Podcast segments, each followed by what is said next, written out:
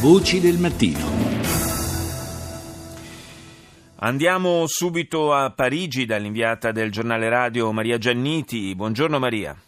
Buongiorno a te e a tutti gli ascoltatori. È stata una lunga notte naturalmente per eh, i politici francesi, anche per te e per la Cecilia Rinaldini, l'altra inviata del giornale radio che avete seguito eh, via via l'andamento dello spoglio delle schede. Eh, il risultato è in linea, una volta tanto verrebbe da dire, con i sondaggi della vigilia e ci consegna eh, una Francia eh, politicamente inedita rispetto al passato. Ma sì, politicamente inedita perché eh, fondamentalmente ci sono due dati importanti. Il primo, ecco, il Front Nazionale non aveva mai ottenuto un risultato del genere, un risultato storico, lo ha detto anche eh, la Marine Le Pen, e dall'altra parte soprattutto c'è la fine della Francia dei partiti tradizionali, perché i due esponenti dei partiti tradizionali, cioè il socialista Amon e il repubblicano eh, Fillon, sono stati, sono stati sconfitti. Eh, che ci fosse un problema di quella che è la struttura partitica eh, francese lo si era già capito alle regionali del 2015, quando proprio per eh, sconfiggere eh, la Marine Le Pen, per cercare di riconquistare delle intere regioni, si era dovuto arrivare a quel, quel cosiddetto eh, blocco repubblicano e probabilmente eh, si arriverà a fare lo stesso anche ehm, per il ballottaggio. E, mm, Macron ci ha tenuto a sottolineare che eh, con questa vittoria eh, proprio la vita politica del paese, della Francia, è profondamente cambiata. Considerate che il suo lavoro eh, da candidato è cominciato esattamente un anno fa, si è certo. dimesso da Ministro dell'Economia, ha fondato questo movimento, quindi non ha un partito alle spalle, ma non è casuale che durante il suo eh, discorso di ringraziamento la, questa notte ha subito cominciato a sottolineare che eh, già da oggi stesso si deve cominciare a lavorare eh, per cercare di compattare i francesi attorno alla sua candidatura, perché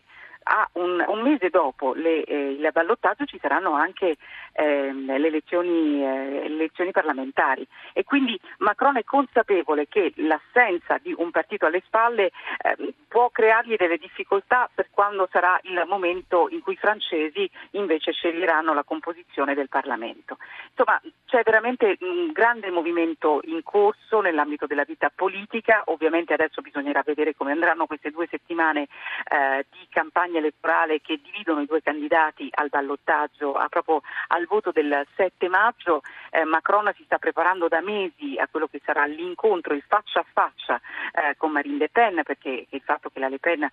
arrivasse in finale, diciamo così, che potesse passare il primo turno ormai era cosa eh, nota da tempo e quindi, eh, quindi insomma, sarà una sfida non, non, indifferente, sarà una sfida non indifferente per questo giovane politico eh, che si trova ad affrontare sicuramente un personaggio che è inviso da molti francesi, ma che se si guarda a quello che erano i risultati elettorali prima che si arrivasse allo spoglio eh, delle schede nelle grandi città, di fatto veniva dato in vantaggio. E infatti la Le Pen prima che arrivasse il risultato in particolare di Parigi e degli altri grandi centri perché sai che eh, il, il, i seggi eh, qui a Parigi e nelle grandi città hanno chiuso con un'ora, un'ora dopo rispetto al sì. resto della Francia la Marine Le Pen via via che venivano eh, scrutinate le schede veniva data in vantaggio verso, eh, Macron. Quindi la sfida, la sfida è veramente in corso di questo Macron ne è consapevole ne è consapevole la stessa Le Pen che infatti ha usato questa frase d'effetto dicendo sono sono io la candidata del popolo, proprio perché cerca di,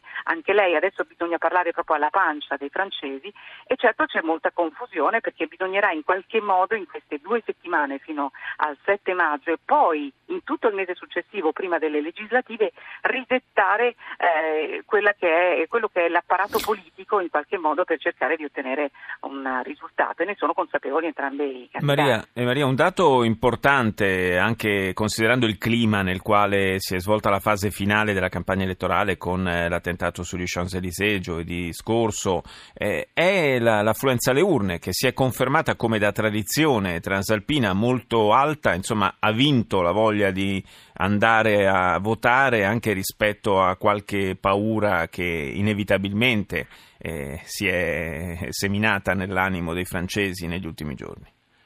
Sì, infatti c'era questa grande preoccupazione per una possibile astensione record, che invece abbiamo visto già quando uscivano i dati dall'affluenza, quando è uscito il primo dato all'affluenza a mezzogiorno, non si è concretizzata, in quanto era in linea con i dati di, eh, di cinque anni fa. C'è stata questa risposta, però c'è anche eh, da sottolineare un altro aspetto. Parlando proprio con i francesi, eh, almeno per quel piccolo sondaggio che posso aver fatto ovviamente qui a Parigi, che eh, come sai è una realtà molto a parte, certo. Parigi non è tutta la Francia, sebbene sia un centro importante, l'elemento paura, l'elemento terrorismo non era l'elemento importante. Tutto quello che mi sono sentita dire dai vari elettori con cui ho parlato all'uscita dei seggi era l'inquietudine per questa incertezza rispetto a quelle che erano le candidature e quindi ehm, il cercare soprattutto di puntare sulla sicurezza della Francia come paese. Fondamentalmente qui si ha una Francia polarizzata, da una parte una Francia che vuole guardare fuori alla Francia globalizzata, alla Francia europea, dall'altra parte però abbiamo un 21% abbondante che invece ha scelto